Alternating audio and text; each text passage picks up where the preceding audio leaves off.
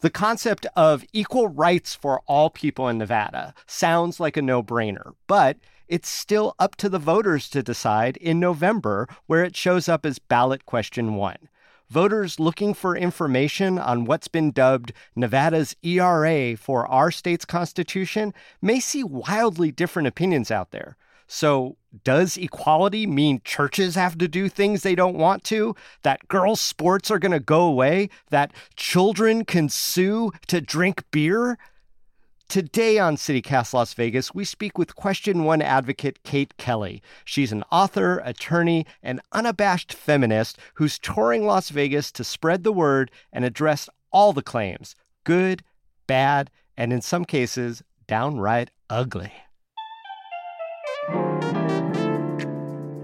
It's Thursday, October 20th, 2022. I'm David Figler, and this is CityCast Las Vegas.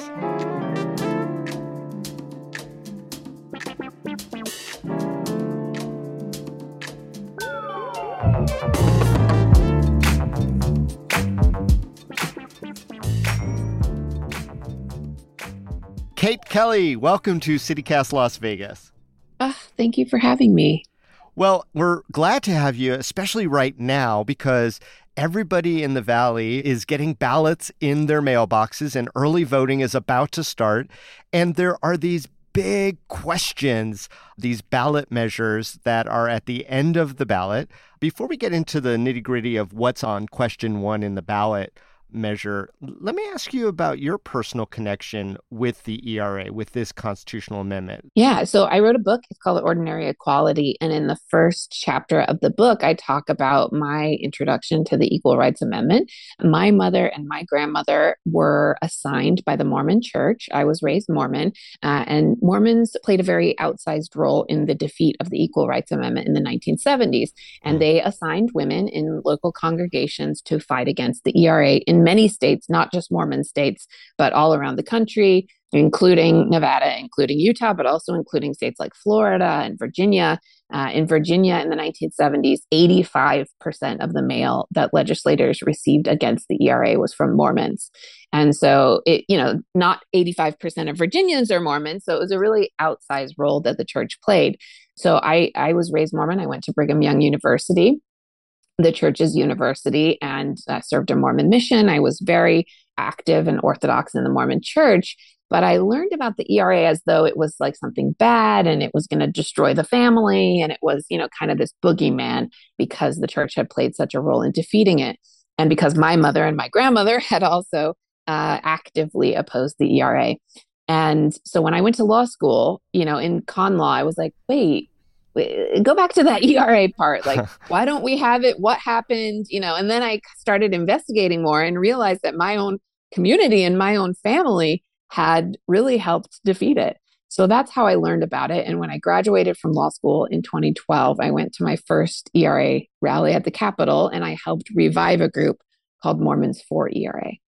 So there isn't just one monolithic ERA, there's a federal ERA movement that has been going on for decades. And then there's a lot of smaller ERA movements across the state. So, first, tell me about the journey of the federal ERA movement uh, nationally to date. Yeah, of course. Nevada plays a very key part in the ratification efforts for the federal ERA. The federal ERA was first introduced in 1923. So we're coming up on the 100 year anniversary. Yeah, the 100 year anniversary of the introduction of the Equal Rights Amendment is July 21st, 1923. And the fight for the Equal Rights Amendment on the federal level has taken a century and it's still not yet ratified. Uh, the very short version is it was passed in Congress in 1972. Like you said, you remember from the 1970s, it was a big issue. And then the deadline that was attached to the federal ERA lapsed in 1982 and it fell three states short. So many people considered it dead at that point.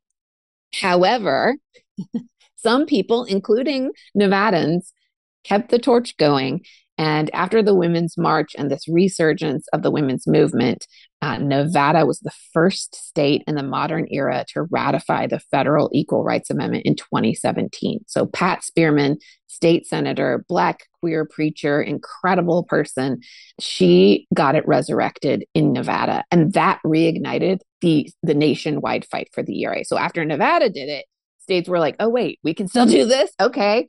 Then Illinois ratified in 2018 and Virginia ratified in 2020, following the lead of Nevada.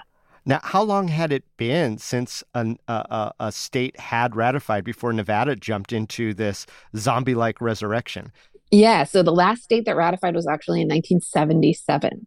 Whoa, okay. So the federal ERA was ratified in Nevada in 2017. Then in 2019, because the federal ERA still isn't finalized, still isn't in the Constitution, Nevada gets a female majority legislature for the first time ever, not only in Nevada, anywhere in the country.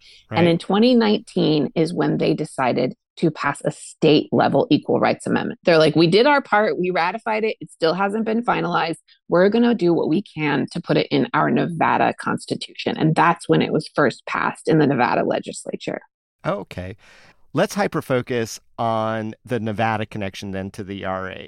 What is the intent of question one on our ballot? Yeah, and I also wanted to highlight also that Senator Nicole Cannizzaro is one of these incredible people, the sponsor of the bill to get the ERA into the Nevada Constitution. So it's important to not only have women in positions of power, but also feminist women who will bring forward these measures. And so in Nevada, again, female majority in the legislature, they pass it in 2019, they pass it again in 2021, and now it goes to the full state for a vote. And the point of having the Equal Rights Amendment on the state level in the state constitution is because, as we have seen most recently with the Dobbs decision striking down Roe versus Wade in June of this year, that we can't always rely on federal protections. And a lot of this protection for basic fundamental human rights and bodily autonomy has really been turned over to the states. So I'll give you an example in Utah, where I'm from, they have a state level ERA. That state level ERA has been used twice since the Dobbs decision to strike down their abortion ban. So today, the only reason you can get an abortion in Utah is because they have a state level ERA. So l- let me see if I'm getting this right. The ballot measure isn't a referendum on the federal ERA, it's about making sure that there is a state constitutional ERA in Nevada, right? Absolutely. Yes. Okay. So, can you describe the components of question one so that our, our listeners can understand what the intent of the Nevada specific question is? Yeah. So, the question one, vote yes on question one. That's what I tell everyone. That's all you need to know. It's, it's number one because it's the most important. And the Nevada ERA, unlike the federal ERA, the Nevada ERA covers many categories. It is much more inclusive than any other state. 26 states already have ERAs, but the Nevada ERA, the proposed ERA that you'll all be voting for in November, is much more inclusive. So the federal ERA prohibits discrimination on the basis of sex, which again is not yet finalized and not in the Constitution. But the Nevada ERA that we have a chance of finalizing in November prohibits discrimination on the basis of race, color, creed, sex, sexual orientation, gender identity or expression, age, disability, ancestry, or national origin. So all of those categories are protected and will be included in the Nevada ERA. So let's assume for a second, I know this will make you happy, that question one passes. What are the first consequences or impacts that Nevadans will likely see? What will come up first under this new constitutional amendment in Nevada? I think the first thing that hopefully you'll see is the Nevada Attorney General issuing an advisory opinion about how it will be implemented in the future and, and a plan for making sure that it's fully enforced. I think something that you can see is people who experience discrimination from any government entity, it could be a municipality, uh, could be any other government entity, are, are going to be able to pursue those claims, are going to be able to sue if they've experienced discrimination because it's front of mind for many people, we may see people trying to protect their rights to bodily autonomy. In Nevada, you can still get an abortion. Abortion is legal and it's protected. We can't guarantee without a constitutional amendment that that will always be the case, um, that it will always be the case that the, the legislature will protect the right to choose. So that's one example the Nevada ERA is is unique in that it also protects people from discrimination on the basis of gender identity or expression. I think that's that's like pioneering to be able to have a constitutional right to uh, not experience discrimination on the basis of gender identity or expression and sexual orientation. I think that's very per- important as a queer person. This is part of the reason I care about it because after the Dobbs decision, the Supreme Court indicated that they were willing to not only strike down the right to access abortion, but also um, that all other unenumerated rights that fall under privacy, so that includes legalize same sex relationships. That includes same sex marriage. That includes um, interracial marriage. That includes contraceptives. All of these rights are now on the chopping block at the federal level. And so, again, even more important that we protect specifically sexual orientation and LGBTQ Nevadans. Okay, great. So now I want to I want to flip it a little bit and I'm going to ask you to put on your fair and balanced hat if at all possible. And I know you're an advocate, but I, I, I am literally to... wearing a hat right now, and it is not my fair and balanced hat. Oh, it's I'm, a fabulous hat. But yeah, so let's let's just like maybe tilt it a little bit at a different angle. Uh, I want to, as we say in the in the legal profession, give due respect, if at all possible, to the other side. Well, I can tell you that the arguments against the Equal Rights Amendment in Nevada, I actually don't disagree with. so, so we actually see eye to eye, which is the primary argument against the ERA in Nevada is that it will protect abortion access. I think that's true. I don't disagree. I just disagree about whether or not that's a good thing. I think that's a good thing. The second argument that I hear most is about transgender rights. So, will it protect trans kids, for example? I think the answer is yes. So, I don't disagree with opponents of the ballot measure. I just disagree about whether or not that's a good thing. I think that's a wonderful thing. And I will say, I guess the tangentially related to that argument is, is, and I hear this a lot, is the argument about sports. So people are very concerned about sports and like sex segregation in sports. This is one that I actually don't agree with. I think it will be possible to maintain sex segregated sports. So your your little girl is still going to have her soccer team and it's still going to be for girls. The only thing that is not permitted, it's not permitted to have teams that are do not receive the same support or funding or resources. So a lot of these arguments are really just scare tactics, trying to get at people, um, trying to really frighten people away from equality. But for the most part, the top two reasons are abortion and trans rights. And, and I, I don't disagree. I agree. Those will be covered by the Equal Rights Amendment. And that's why I'm fighting for it. Well, I want to drill down a little bit in what you just said about scare tactics.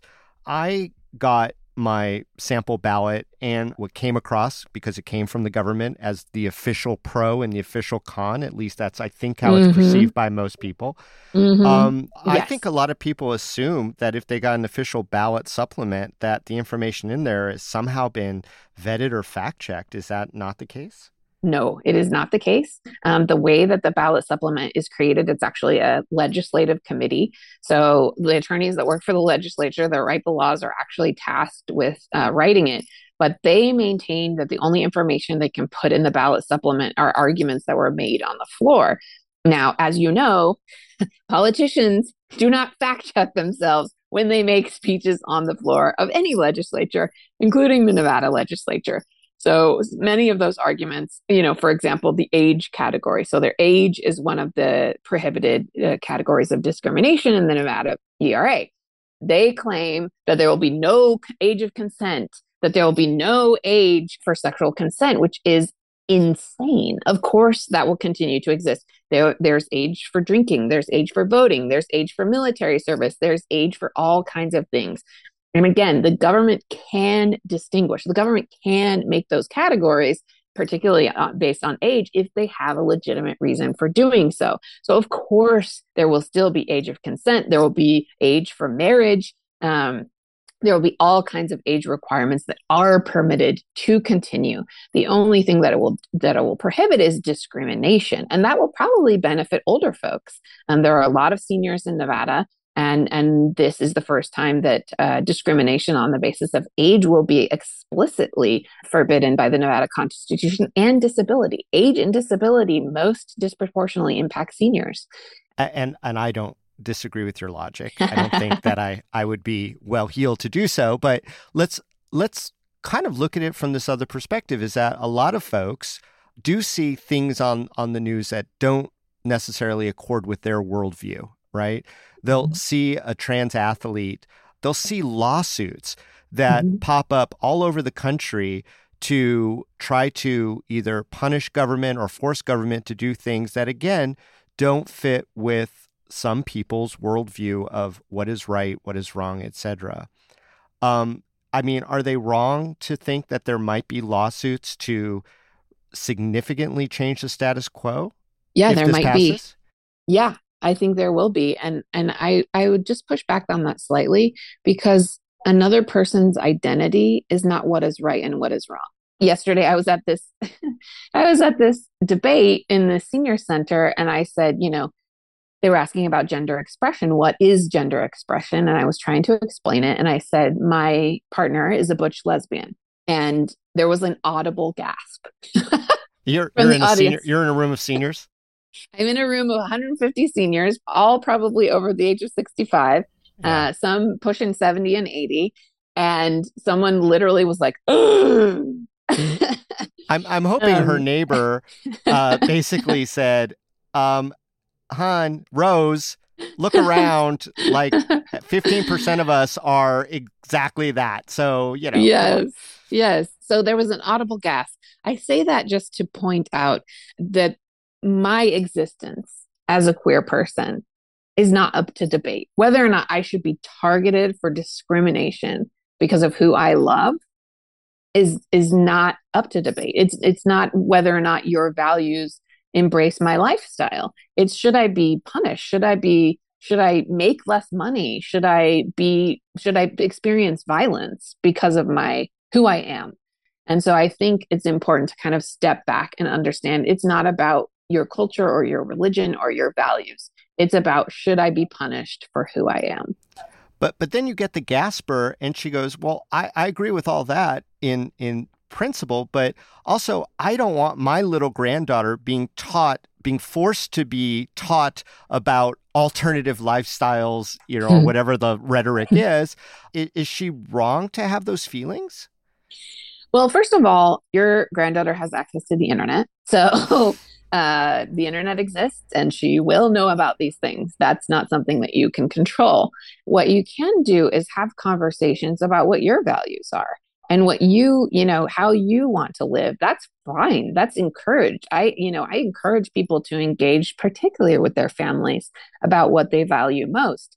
That doesn't mean that you can stop other people from doing it. And again tv exists the internet exists like these young kids know about this and they will know about this and they will have peers in their classrooms who claim different identities. And so it's important not to keep them in the dark. But yeah if you if that's against your values don't be a butch lesbian you know? Like i mean it's it's a shame for you that you can't live this wonderful lifestyle but um my condolences. yeah i mean i can't and i do feel let down a lot but i know. Tragic it's very much a generational thing um, and I think Nevada mm. has the opportunity to be on the forefront of protecting the most vulnerable, protecting people who experience discrimination. And it's a really interesting state. I've loved being here because it's really progressive in some very unique ways. And you see a lot of like unlikely or, or people would perceive to be unlikely coalitions. People don't like fall on this the lines, you know, the expected lines or categories. And so I think that's why you see so much cool stuff coming out of Nevada. That's why you see the ERA being ratified here of all places, you know, of all places, it was resurrected in Nevada. That's why you see the most progressive and inclusive equal rights amendment in the entire country happening in Nevada. What are you seeing as the challenges to getting the state level ERA passed in Nevada this November? The number one challenge to passing ballot question one is confusion. I'm, you know, going to farmers markets, going to campus. Today I'm at CSN. You know, I'm traveling, I'm talking to people all around the state, and even people who support equality and want to vote correctly on ballot question one say to me, I read that and I looked at the supplement and I wasn't sure. You know, I wasn't sure how to vote. And so I think that's the number one barrier is just helping people understand that yes on one is a vote for equality. And you don't have to read all this legalese and this gibberish and all this other stuff in the supplement. I mean, please read it and let me know what you think. Um, but it is confusing. You just have to read the words of the actual proposed amendment. The words of the amendment say that it prohibits the denial or abridgment of rights on account of an individual's race, color, creed, sexual orientation, all the categories that are included. Mm-hmm. And that's pretty straightforward. So I would encourage people just read the words of the actual proposed amendment and understand that this is an opportunity to put permanently in the Constitution fundamental rights for, for most Nevadans. Kate Kelly, thank you again for coming on the show and welcome to Nevada, even for the short time that you're going to be remaining here. And may, may the adventure be fulfilling. Thank you. Yes, on one.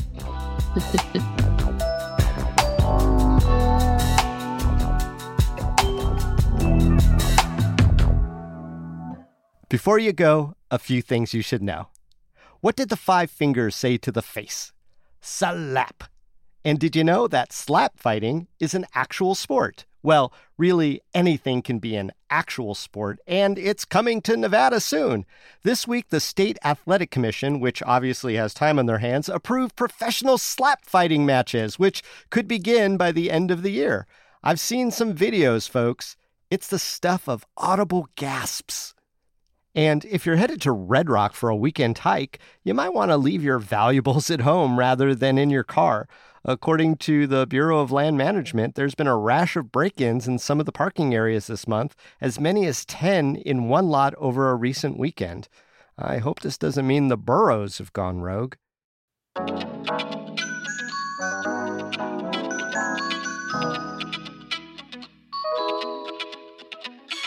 That's all for today here on CityCast Las Vegas.